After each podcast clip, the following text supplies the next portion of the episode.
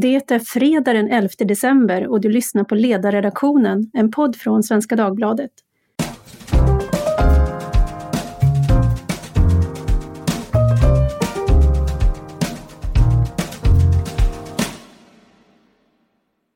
Jag heter Tove Livendal och idag med 13 dagar kvar till julafton ska vi tala om det som alla väntar på. Jag talar om coronavaccinet. När kommer det? Hur ska det gå till när vi ska vaccineras? Kommer det att räcka? Det finns mängder av frågor och därför har jag idag bjudit in Richard Bergström, i juni utsedd till Sveriges vaccinsamordnare. Han är tidigare VD för den Europeiska läkemedelsindustriföreningen och rådgivare åt WHO. Varmt välkommen till podden Richard! Tack så mycket! Jag berättade lite tidigare eh, i sociala medier idag att du skulle gästa oss och efterlyste frågor och det kom en flod. Och eh, det visar ju att många går omkring med funderingar kring det här, så jag tänkte att jag skulle be dig helt enkelt att besvara flera av dem. Mm. Eh, men allra först en fråga som kommer innan alla hur och när och på vilket sätt, nämligen varför. För så här skrev en läsare för en tid sedan. Något som borde diskuteras, men inte diskuteras alls, är vad vi ska ha vaccinet till. Att slå ned viruset eller att göra det möjligt att leva med det genom att vi skyddar riskgrupper. Vad säger du till den personen? Det är först en väldigt bra fråga. Eh, och jag tror att eh, eh, det är väl egentligen mina kollegor på Folkhälsomyndigheten som, som eh, liksom eh, ska svara på det, men jag vet ju vad de säger så att jag kan ju citera mina kollegor.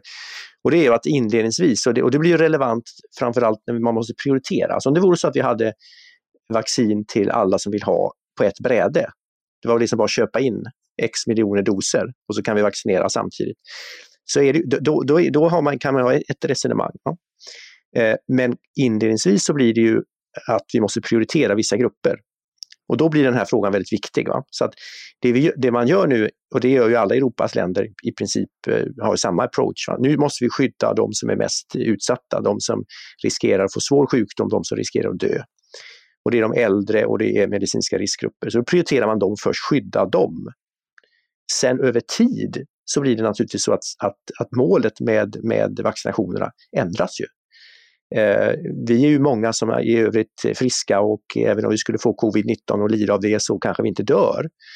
Eh, men vi vill även skydda dem eh, för att det, det är ett, ett, lidande och det har eh, konsekvenser för vårt liv och för, för samhället. Va? Så att strategin glider liksom över över tid. Redan under första halvåret nästa år, om allting går bra, så kommer vi kunna byta fokus i strategin till att se till att så många som möjligt eh, vaccineras. För att då få ett slut på alla de här begränsningarna som vi har nu på våra liv.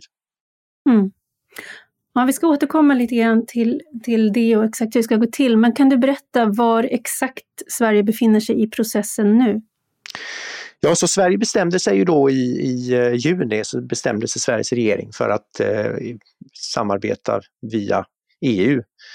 Uh, att låta EU-kommissionen köpa in vaccin till Sverige. Och det gjorde ju även alla andra EU-medlemsländer så att hela EU är med så att säga gemensamt. Och vi kan komma tillbaka till det här med hur det funkar och, och, att vi har en gemensam portfölj, att det inte bara är ett vaccin utan vi behöver ha flera vaccin. Men det här arbetet har ju gått fantastiskt bra och eh, e EU-kommissionen har redan sex avtal Fem av dem har dessutom då blivit eh, godkända av svenska regeringen. För Sverige, det sjätte, där krävdes inget godkännande utan där kan vi bestämma oss eh, senare hur mycket vi vill ha av det vaccinet.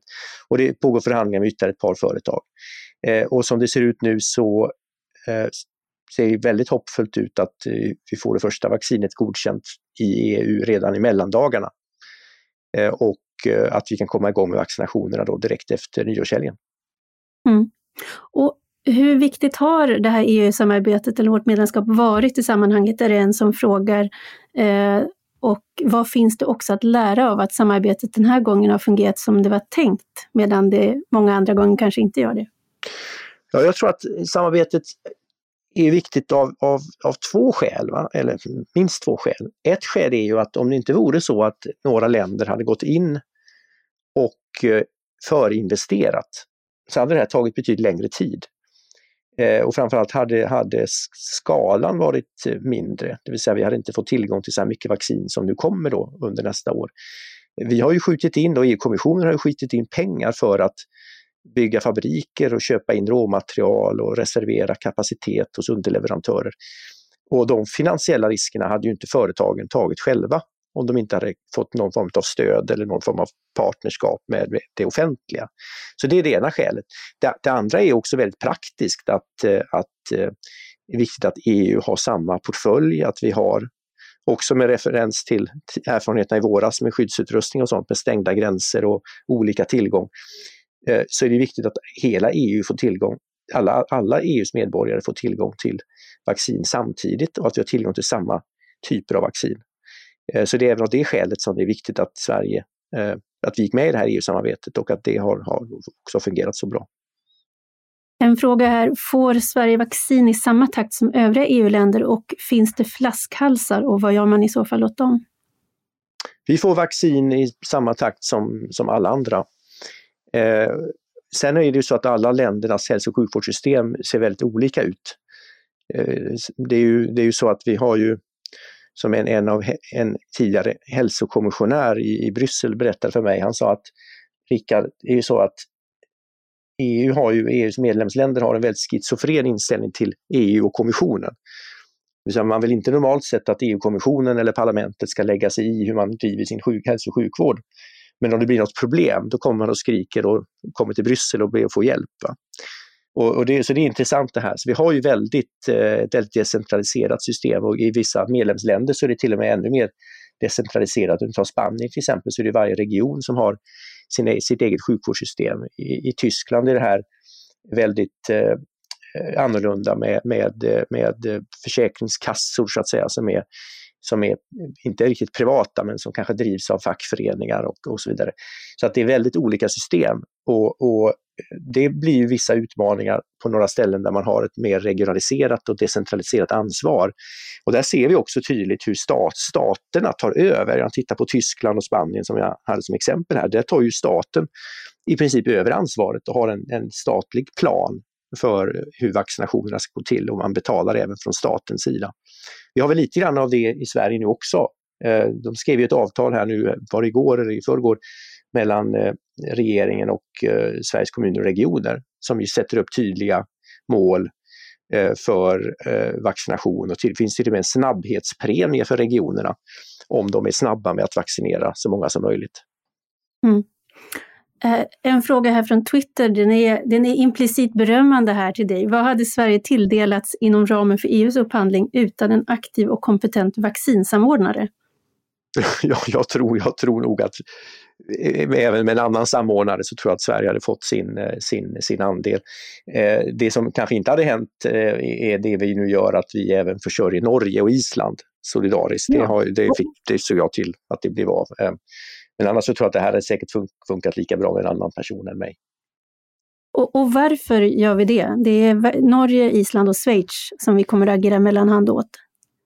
Ja, men vi gör, vi gör det därför att vi, det, vi, det, vi känner en, en, en, solidaritet med våra nordiska grannländer. Island och Norge är ju utanför EU och eh, även om de faktiskt är med i hela det regulatoriska samarbetet så att det är en, en konstighet här att de inte var med i den här, det här instrumentet som vi använder för vaccininköpen. Det finns en, en pott pengar på EU-nivå med ja, knappt 30 miljarder kronor som vi använder för, för de här förinvesteringarna och eh, av någon an anledning så var Norge och Island aldrig med i den mekanismen. Eh, däremot så är de ju bundna till exempel av Europeiska läkemedelsverkets beslut. Eh, så att det, det var lite en, en konstighet där att de inte var med i det systemet. Så det var väl, för mig var det ganska naturligt och jag fick ju väldigt starkt stöd från, från, eh, från svenska regeringen också att, att driva det aktivt, att Norge och Island skulle försörjas via Sverige. Och, och Schweiz också eller? För några av vaccinen, Schweiz, det är liksom ett hål i mitten på Europa eh, om man skulle lämna det utanför. Det var kanske inte så angeläget just för Sverige, men däremot både Tyskland och eh, Italien, Österrike och Frankrike som har väldigt mycket gräns Kanske är det, det den region i världen där man har allra mest människor som till exempel pendlar över gränserna för att arbeta och så. Eh, och Schweiz är med i Schengen också så att eh, det föreföll ganska naturligt att e EUs medlemsländer... Sen var det Sverige som ställde upp på att sköta det rent avtalsmässigt eftersom vi ändå gör, vi gör det för Norge och Island kan vi lika gärna göra det för Schweiz. Men det är framförallt Tyskland, och Italien, Frankrike och Österrike som var pådrivande att Schweiz skulle kunna få ta del av samma vaccin. Just det. Men du, och du har också en koppling till Schweiz, eller hur? Ja, jag bor ju i Schweiz dessutom, så att jag får förklara det ibland att det har inte att göra med att jag bor här som gör att jag säljer och sköter det här. Jag, jag måste beställa frågan såklart. Ja. ja. Eh, då går vi vidare på våra frågor här. Hur definieras och vem bestämmer som är i riskgrupperna? Ja, just det här med riskgrupperna, det är då Socialstyrelsen som har gett ett underlag till Folkhälsomyndigheten. Så Folkhälsomyndigheten presenterar ju då muntligt än så länge. Jag har inte sett den slutliga skriftliga rapporten. Eh, jag tror den ska komma idag kanske till och med. Eh, men de presenterade förra fredagen på en pressträff där jag var med och statsministern också och socialministern. Då eh, pratade de om de här prioriteringarna inom prioriteringarna.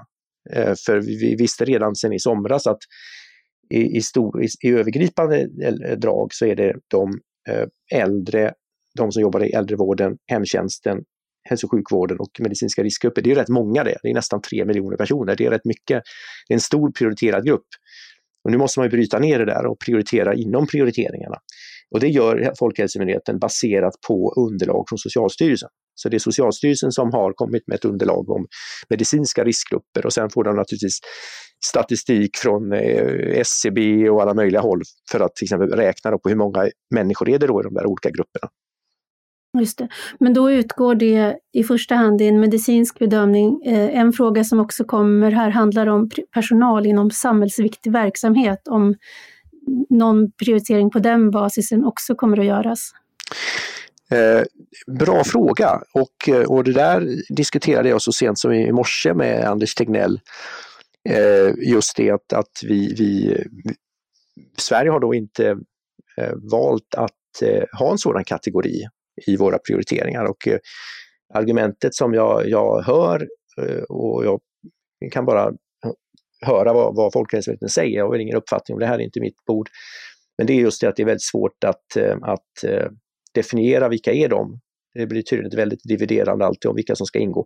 Men jag, jag noterar ju att andra länder i Europa har eh, de funktionerna prioriterade, inte från, inte från början naturligtvis. För från början så kommer alla att prioritera de äldre. Äldre på särskilda boenden och sen de som jobbar där och så vidare. Så en, en bit ner på listan. Men där kan vi hamna redan i mars-april kanske, att vi ser, ser då vissa skillnader mellan olika europeiska länder.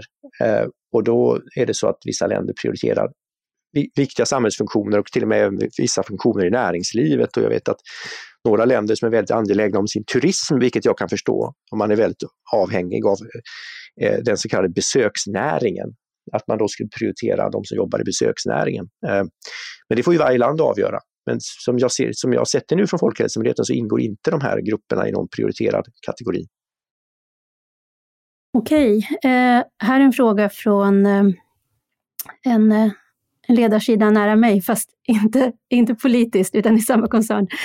Eh, vad gör du om regionerna lyckas lika dåligt med vaccineringen som med testningen? Kan du tänka dig att staten handlar upp vaccinering direkt från typ Verlabs, apoteken, tandläkare eller dylikt? Ja, alltså första så är det så här att staten, eh, vaccinerna köps ju av eh, staten. Eh, de köps egentligen av kommissionen. Och sen så har vi en beställningsblankett faktiskt. Order form heter det. Eh, som Folkhälsomyndigheten skickar och sen så kommer en räkning till Folkhälsomyndigheten på ett antal miljoner. Eh, och sen så kommer vaccinerna hit och så äger staten vaccinerna och sen går de till regionerna. Eh, jag tolkar väl frågan handlar väl mer om just eh, att organisationen av vaccinationerna. Så tolkar jag mm. frågan. Ja. Och det, det är då tråkigt svar här nu, men det är då inte jag ansvarig för. Utan det är ju mellan regeringen och eh, regionerna. Eh, och jag tror att det här avtalet som nu kom då bara igår eller så mellan SKR och eh, regeringen är, tycker jag, ett stort steg framåt. Ett riktigt stort steg framåt är att staten gör det väldigt tydligt för regionerna vad det är som krävs av dem. Och i gengäld så får de pengar. Så att vi inte, och det är väl, det är väl visa, vi har väl lärt oss från erfarenheterna tidigare här, Eh, det är mm. ju både vaccinationsförhandlingar på EU-nivån och även hur vi hanterar det här i Sverige, att vi har lärt oss att sådana här saker måste man vara tydlig med från början. Det ska inte vara en oklarhet om vem som är ansvarig för vad, ingen diskussion om lagstiftning, det ska inte vara någon diskussion om pengar. Utan nu är det liksom fixat, nu är det off the record, vi behöver inte diskutera det här igen, nu är det klart. Va? Så kör vi. Och jag är ganska optimistisk faktiskt vad gäller regionernas förmåga att kunna köra det här enligt plan. Och jag tänker då ändå med att vi har dåliga erfarenheter från våren, är du beredd att liksom verkligen slå larm om du ser att det här inte går något bra? Ja, säg, säg så här, slå larm kanske inte är rätt ord, eh, för, för jag har ju inget uppdrag att liksom bevaka det här, men, men däremot är det så att jag har ju ett ansvar inom EU-samarbetet för att vi inte skickat vaccin till ett land som inte kommer att användas. Så det sättet som jag eventuellt blir inblandad i det här, det är om jag ser att det, vi, vi har vaccinleveranser på gång som inte kommer att användas av olika skäl. Det kan ju finnas eh, skäl som att till exempel att det finns en tveksamhet till att vaccinera sig. Jag hoppas ju att det inte blir så stort problem.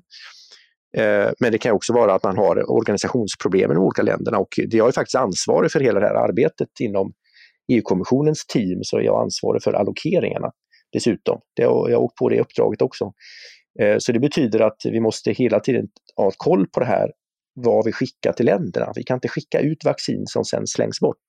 Absolut inte. Vi har en, en zero waste policy. Vet, vi kan komma in på det om det finns någon fråga om den här globala dimensionen, om, om att vi överinvesterar och vill dela med oss till andra länder. Så det, det är väl snarast i den processen som om man upptäcker att Sverige ligger efter i, i, i upptaget, det, det får jag ju agera på. Men då är det snarast att jag talar om för andra länder att Sverige behöver inte ha sina doser. Ni andra kan ta över våra volymer för vi, vi, vi, vi vill inte ha eller vi klarar inte av det här. Men jag har inget, inget uppdrag att övervaka regionerna, det ligger inte i mitt mandat. Jag har en fråga här som lyder, har man fått undantag från upphandlingsreglerna vad gäller logistik? Inte mig veteligen. Det pågår, jag tror de ska besluta idag på Folkhälsomyndigheten eh, vilken eh, leverantör det är som får det här uppdraget att sköta eh, det centrallagret. Och det blir då för övrigt hemligt, det är hemligstämplat, vem, vem som får det uppdraget. Eh, men det är då ett, eh, ett, eh, ett, en upphandling som de har gjort, eller gör, för ett centrallager och sen är den leverantören också ansvarig för leverans ut till regionerna. Och sen tar regionerna över. Så att jag tror inte, nej, de har inte gjort några undantag från upphandlingsreglerna vad jag vet, utan de har gjort en upphandling. Det finns på Folkhälsomyndighetens hemsida för den som tycker det är kul att titta på underlaget och specifikationerna. Mm. Eh, nästa fråga. Eh, som jag förstår det har regeringen gett i uppdrag till Socialstyrelsen att upphandla 21 kryofrysar, vilket några av vaccinerna kräver. En till varje region. Vad händer om någon av de frysarna inte kommer fram i tid, det vill säga efter att vaccinerna redan har kommit eller slutar fungera? Ja, nu är det så här att de här kryofrysarna kanske vi inte behöver ha ens. Utan det är verkligen en försäkringspolicy att, att eh, köpa in dem. För att det så finns det redan idag kryofrysar eh, på universitetssjukhusen framför allt och på universiteten. Nu är de frysarna inte tomma naturligtvis, man använder dem ju för saker och ting så att man kan inte bara kasta bort innehållet. Eh, men det finns redan idag en viss kapacitet och sen är det så att, att eh, om planeringen eh, går bra, eller om man, ja, om man planerar väl, så behöver man inte använda de här frysarna alls därför att flera av vaccinen som förvaras i frys centralt i Europa direkt efter tillverkningen, de kommer hit som kylförvarade vaccin. Så till exempel Moderna som heter mRNA-vaccin och CureVac också senare från april. De, de kommer i kylförvaring hit. Eh, Pfizers vaccin som kommer då sannolikt det första vaccinet vi får i början på januari. Eh, det kommer i speciella eh, lådor med kolsyresnö, säger man det? Torris. Mm, ja, och, eh, och klarar sig då om det är minst 15 dagar. Och när man väl öppnar dem eh, och man tinar så att säga de här små flaskorna, då kan de vara i kylen i en vecka.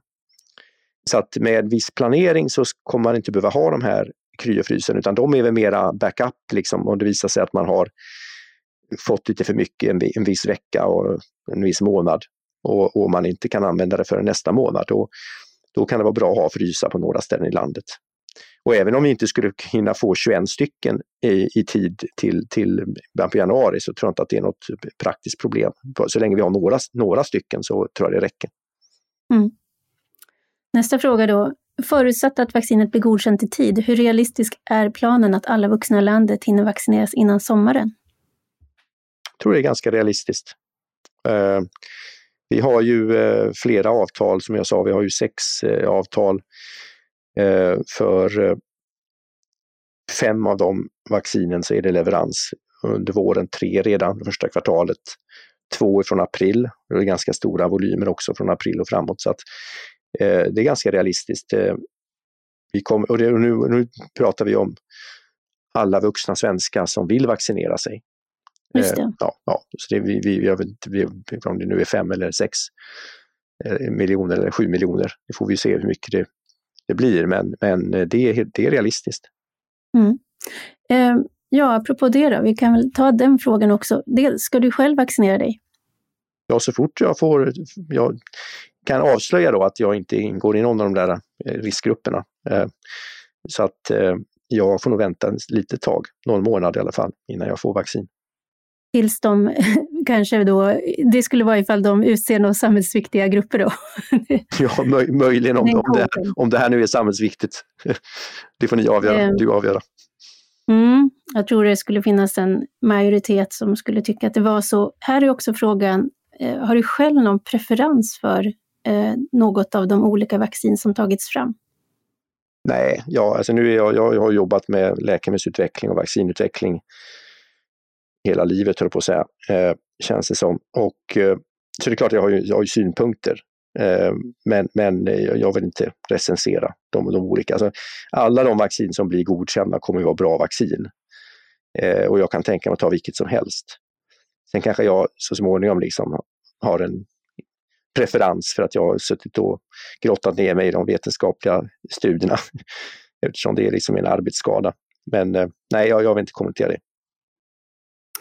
Eh, det finns ju också en, ja, en fråga här är hur vi arbetar mot rädsla för vaccination. Eh, och då är det en person som satt på bussen häromkvällen och hörde, som hon säger, två rimligt välklädda och välformulerade män tala om citat uppgifter om att folk dör som flugor av vaccinet i Storbritannien.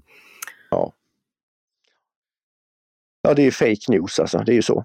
Och det, det, det, det, så här kommer det att bli. Va? Det, det, det här är ju julafton för, för alla foliehattar, höll jag på att säga. Eh, och de som vill skada eh, till exempel andra länder. Eh, det, är det, är ett jätte, kommer bli ett jättebekymmer det här med missinformation, desinformation. Så jag vill bara liksom uppmana alla att hålla sig liksom till eh, väl renommerade källor, eh, mediekanaler som man eh, eh, kan lita på, myndigheternas hemsidor och så vidare. Eh, och sen jätteviktigt också i hela den här frågan eh, som jag hörde nu häromdagen från polisen och det var väl i, i nyheterna i morse också det här med att det har börjat bedrägerier redan nu med folk som säljer liksom försäkringar och förskottsbetalning för att man ska få vaccin och så vidare. Så det här blir ju kostnadsfritt och det kommer bara erbjudas av det offentliga. Det kommer inte finnas några privata kanaler. Så jag tror att man ska vara jätteförsiktig med alla, alla nyheter som kommer och mm. gå till säkra källor.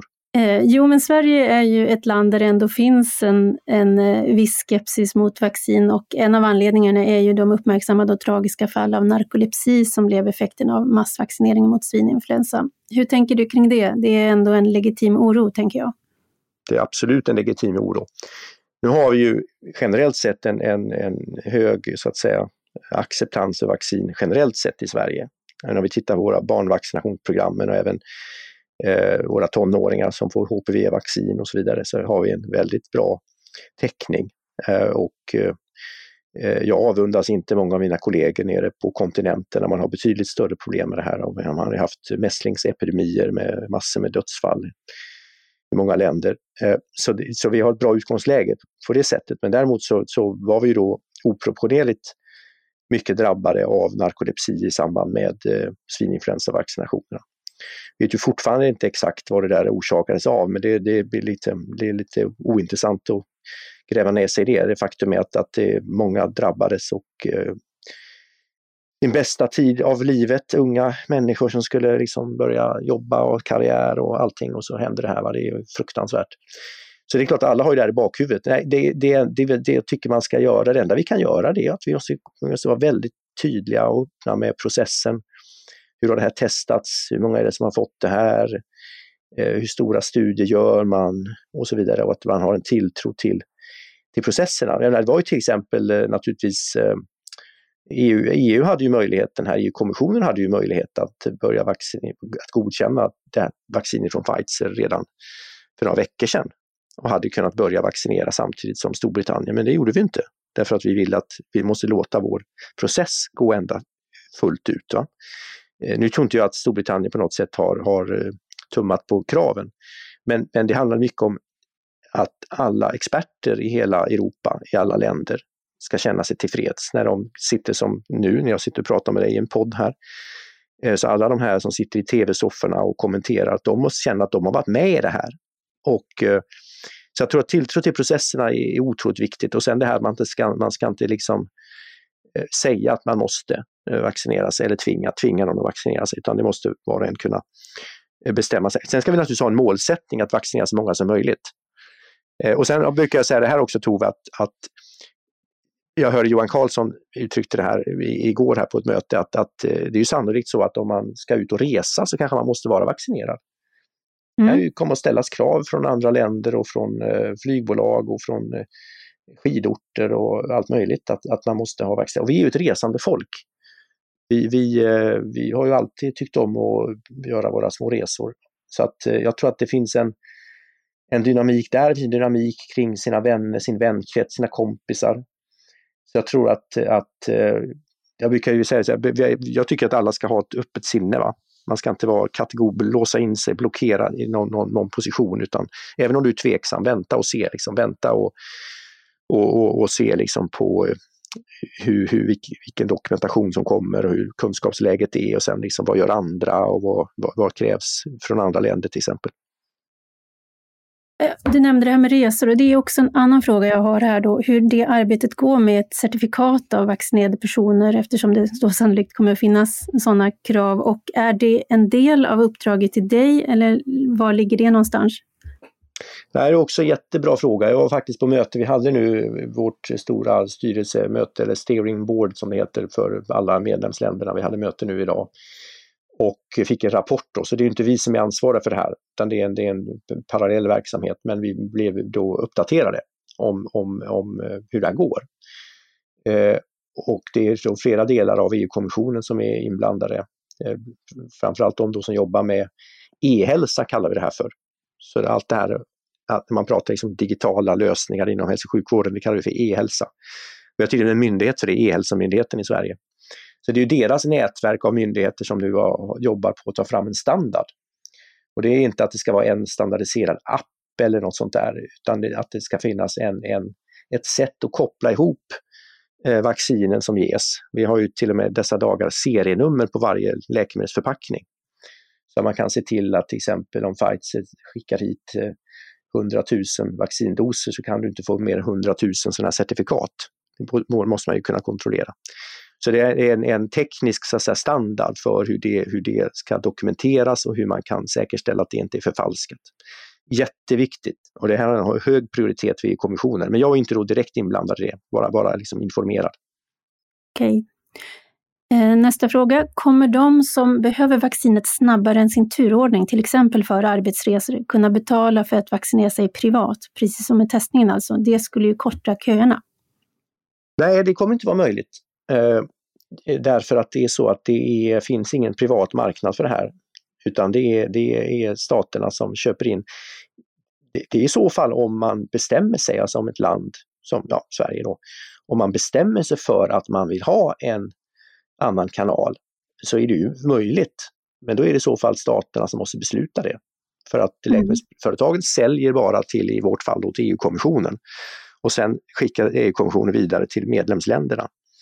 Eh, så att det finns inga sådana planer på, på någon privat marknad vid sidan om. Eh, det är möjligtvis efter att eh, pandemin är, är över eller i något eh, nästa skede att man, man resonerar annorlunda. Men, eh, men så kommer det inte vara under 2021 i alla fall. Det kommer inte att finnas tillgång till vaccin vid sidan om.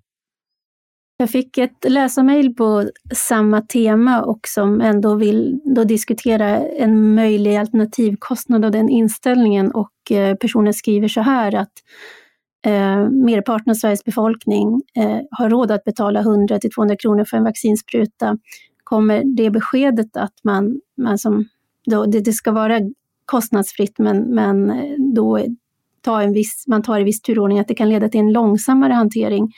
Och hon skriver också så här, jag har i många år betalat för säsongsinfluensavaccin. Min son som är riskgrupp får gratis. Varför inte fortsätta med den lösningen när de uppenbart inte har finansiering för en snabb vaccinering? Hur mycket förlänger man epidemin genom att inte ta ut en kostnad? Vilka konsekvenser får det? Det är en jättebra fråga. Och, och, det, och det, det, får mig då till att, att tydliggöra en sak eller, för, som kanske inte varit helt uppenbar och det är ju det att det, de här vaccinen finns ju inte än. Alltså det, det, när vi pratar andra vaccin och läkemedel så är de ju liksom på lagret. Det är bara att köpa. Här är de första inte utvecklade än. Utan, utan nu kommer då första godkännandet då kanske i mellandagarna, så får du nästa godkännande i januari och kanske nästa i slutet på januari. Och, så vidare. och sen ska de ju tillverkas. Eh, så nu finns det ett litet eh, bunkrat lager för Pfizers vaccin så att när det kommer i januari så har vi kanske några hundratusen eh, doser kanske till Sverige totalt sett. Men vi har inte, vi har inte mer. Så att det, pengarna är ju inte problemet här på något sätt, utan det är ju att vi har inte volymerna än. Utan, och sen framåt april, maj, då, juni, då har vi ju jättestora volymer som kommer till, till Sverige. Så att det hade inte gått fortare bara för att vi hade öppnat upp en, en privat eh, marknad. Och jag har ju aldrig sen, när jag tittar på mina direktiv, de instruktioner som jag har till exempel, så är det ju väldigt tydligt att eh, pris är sekundärt. Utan det viktigaste är att vi har, får det här snabbt och att vi har tillgång till flera olika vaccin eftersom de kan se lite olika ut. Eh, en fråga som har blossat upp sen igår då när det kom en nyhet från Storbritannien om allergiska reaktioner och biverkningar, att de då skulle avstå från vaccin så är det många som funderar då hur man som allergiker får veta vilket av vaccinen som är okej. Okay.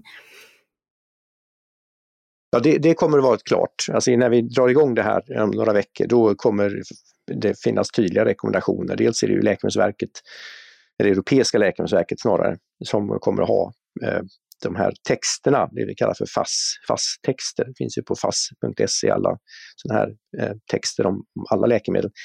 Eh, där kommer det att stå tydligt vilka, vilka personer som avråds till exempel från att ta vilka, vilka vaccin och när man, man ska vara försiktig och eh, även biverkningsprofilen.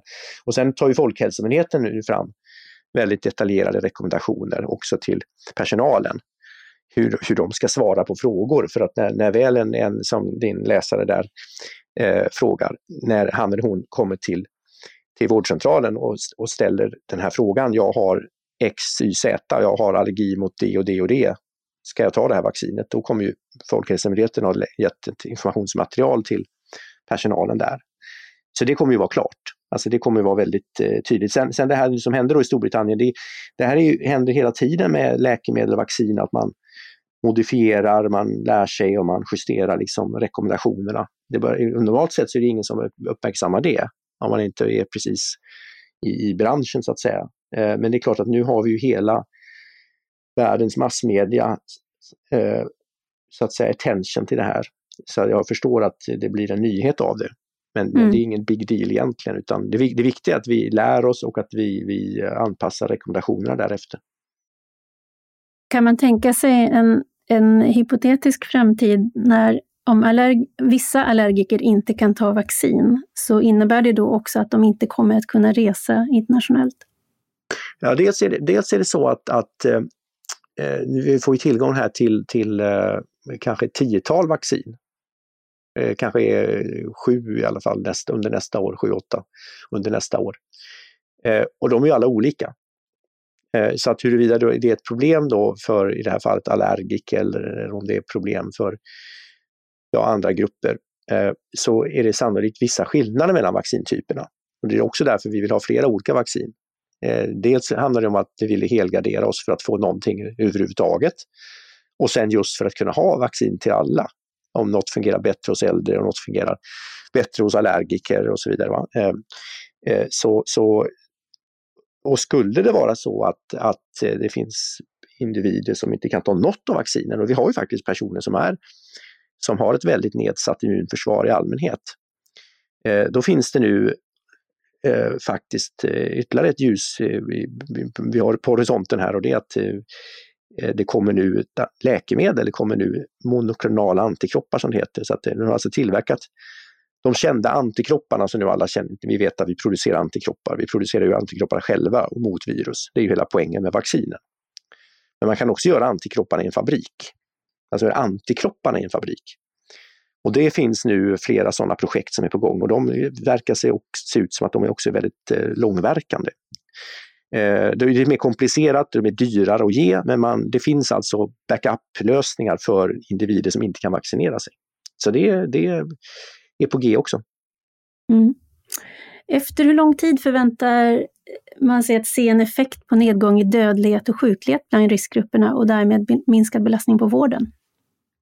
Jättebra fråga, men jag vågar inte svara på den för att jag är inte expert på det. Jag, jag kan ju det här med vacciner och utveckling av vacciner och läkemedel och sånt här. Men, men däremot, eh, det, det är ju de, mina, mina kollegor snarare, Folkhälsomyndigheten och smittskyddsläkare och andra som får, får kommentera det. Men, men det är väl uppenbart att eh, vi har ju, får, får ju liksom någon, någon, någon effekt eh, inom någon månad här, åtminstone liksom vad gäller de äldre. Eh, och säkert en del restriktioner som kan luckras upp. Eh, mm. Men det är bättre att fråga, fråga Johan Carlsson och Anders Tegnell och dem om det. Gäller det också frågan hur länge man beräknar att det här vaccinet kommer att vara effektivt givet att det också muterar? Ja, det kan jag prata om. Ja, det här med mutationer är intressant för att eh, vi har inte sett då egentligen några eh, mutationer i den här delen av, av viruset som eh, kopplar, kopplar in sig, så här, i kroppen på, i våra celler. Det, det, det är det här så kallade spikproteinet som liksom, det är ungefär som man tänker sig, man ser en spruta, liksom, nålen som man skjuter in. Det är liksom spikproteinet och sen så skjuter viruset in sitt genetiska material in i, i kroppen och skapar problem. Va? Eh, så den delen som binder i, i spikproteinet, den delen har inte ändrats mycket, eller alls faktiskt. Så där, på så sätt har vi haft tur. Mänskligheten har haft lite tur att de mutationer som sker i viruset är på andra ställen av, av viruset och inte just den delen. Så den är ganska välbevarad. Om det skulle vara så att du får, får mutationer även där, då får man justera om de här vaccinerna. Då får man, och det är ganska lätt med de här nya teknikerna att göra, faktiskt göra små förändringar. Till exempel de här mRNA-vaccinerna är ganska enkla att justera ehm, eh, eh sätta koden som man eh, skickar in. När det gäller den här alltså varaktigheten, eh, varaktigheten av vaccinets effekt har inte att göra med mutationer egentligen. Om vi säger så här, ja blir det ett år, blir det två år. Det har inte med det att göra utan det är hur starkt immunförsvaret är. Det vill säga hur länge minns vi eh, det här. Vi har ju vaccin som fungerar hela livet. Eh, men sen är det andra vaccin, ta TB-vaccin till exempel, det vet vi att du måste toppa upp lite då och då.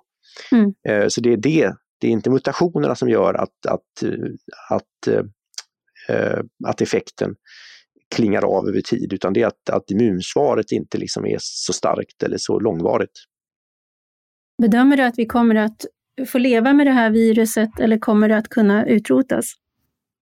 Nej, jag tror inte det går att utrota. Jag tror att det kommer att vara kvar på något sätt. Och det, det är möjligt att det här blir en del i någon form av eh, årlig eller om vi har tur kanske var femte år eller något sånt där så tar man ett, eh, ett eh, vaccin. Och det är möjligt över tid att det kanske dyker upp liknande sådana här typer av virus som, som har kommit från djurvärlden egentligen. Och att vi liksom får, var femte år så tar man sin, sitt pandemivaccin som är en mix av fyra olika. Eh, eh, det, det, är inte omöjligt.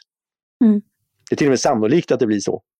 Att vi får en bered, nu får vi en beredskap, vi får en infrastruktur tror jag, globalt för att hantera det här framöver som kan då med, medföra att vi liksom får regelbundna vaccinationer med några års mellanrum mot den här typen av hot.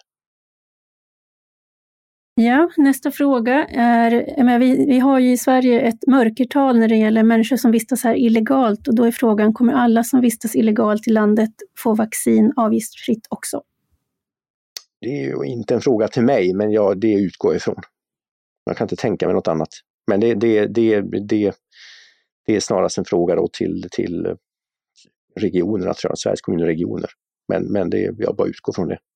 Mm, för jag tänker att det kan ju vara, jag tänker en del av de personerna kommer inte att vilja ge sig till känna. Ja, nej, jag kan för lite om det här med det så kallade papperslösa, hur det hanteras nu i Sverige. Jag, jag känner inte till det. Jag vet här i Schweiz där jag bor, så är det så att här, här får man ju full tillgång så att säga, till samhällets tjänster även om man är här illegalt. Mm. Eh, eh, men, men eh, sans papier heter de, alla den fransk, franska delen här, papperslösa. Så att jag vet inte hur det fungerar i Sverige. Okej, ja, men det låter en fråga som, att, som, som vi behöver ha klarhet i i alla fall. Mm.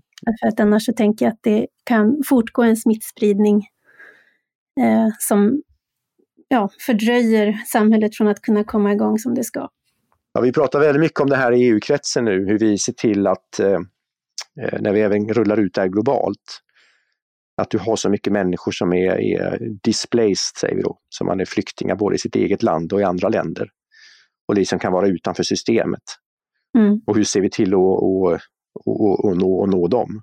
Eh, eh, så vi, vi, vi har det som en del i vårt, i vårt resonemang kring vårt planerade överskott. Att vi även bör ha verksamheter här, till exempel för flyktingläger eh, runt om i världen och till och med de inom Europa som är så att säga displaced, eh, mm. som lever utanför. Men i Sverige så är, är, det, är det alltså regionerna som det ligger på? Ja, regionerna är ju ansvariga för att leverera hälso och sjukvården i Sverige. Eh, och sen har de ju eh, då ja, de, de har ansvar att organisera det. Så jag kan inte det här. Jag kan inte hur det fungerar det här mm. med de här så kallade papperslösa. Jag, jag vet inte. Mm. Okej, det börjar bli dags att runda av. Jag har hunnit med många frågor. Mm. Eh, men det är fredag och då har vi alltid ett par obligatoriska frågor. Rickard, vad gör du i helgen och har du något tips till lyssnarna om helgsysselsättning? Ja, min highlight of the week det är att åka till eh, mataffären på lördag morgon och eh, handla enligt köplistan och sen improvisera. Gå runt och titta vad det finns det för liksom, färskvaror, lokala varor. Det är intressant tycker jag. Jag ser Schweiz, Schweiz där jag bor nu, det, det har alltid varit väldigt ekologiskt inriktat. Jag tror vi har högsta, största användningen av, av eco-labels någonstans i Europa. Men det har blivit ännu mer nu under pandemin, att man verkligen tänker på säsongen, man tänker på det som är närproducerat. Så det, det tycker jag man ska göra. Man ska titta på var, varifrån kommer varorna och vad är säsongens varor och sen får man improvisera eh, efter det. Så det tycker jag, gå till affären och köpa upp de där eh, palsternackorna eller vad det kan vara för någonting som är i säsong just nu och så hitta på något på det, improvisera. Palsternacksoppa kanske. Palsternacksoppa, ja. Vi tackar för det tipset. Själv ska jag göra, ägna helgen åt att göra ordning lite julkort och också på söndag morgon njuta av morgonfika framför Lucia-firandet på TV. Just det, det är Lucia. Det hade jag glömt ja. bort. Höjdpunkt. Ja, verkligen. Mm. Stort tack Rickard Bergström för att du tog dig tid och ville gästa podden idag. Tack, det var kul. Tack till er som har lyssnat. Har ni frågor eller synpunkter kan ni höra av er till ledarsidan svd.se. Producent idag var Jesper Sandström och vi avslutar med några sköna toner från Åsa Ginder i den klassiska Det strålar en stjärna. Trevlig helg!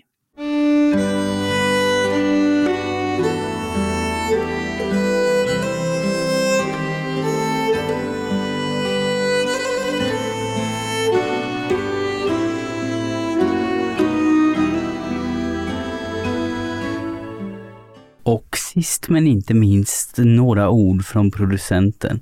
Fortsätt jättegärna gå in och recensera oss på Apple Podcasts. Vi blir så glada.